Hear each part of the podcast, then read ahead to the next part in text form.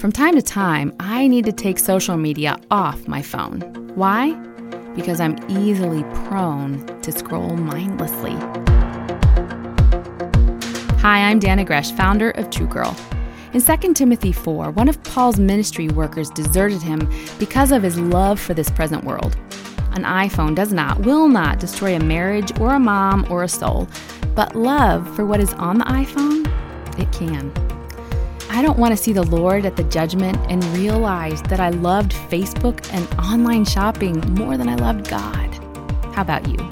Phones, computers, tablets, and smartwatches aren't evil, but what we experience through them can pull our hearts away from the Lord and those He's given us to love.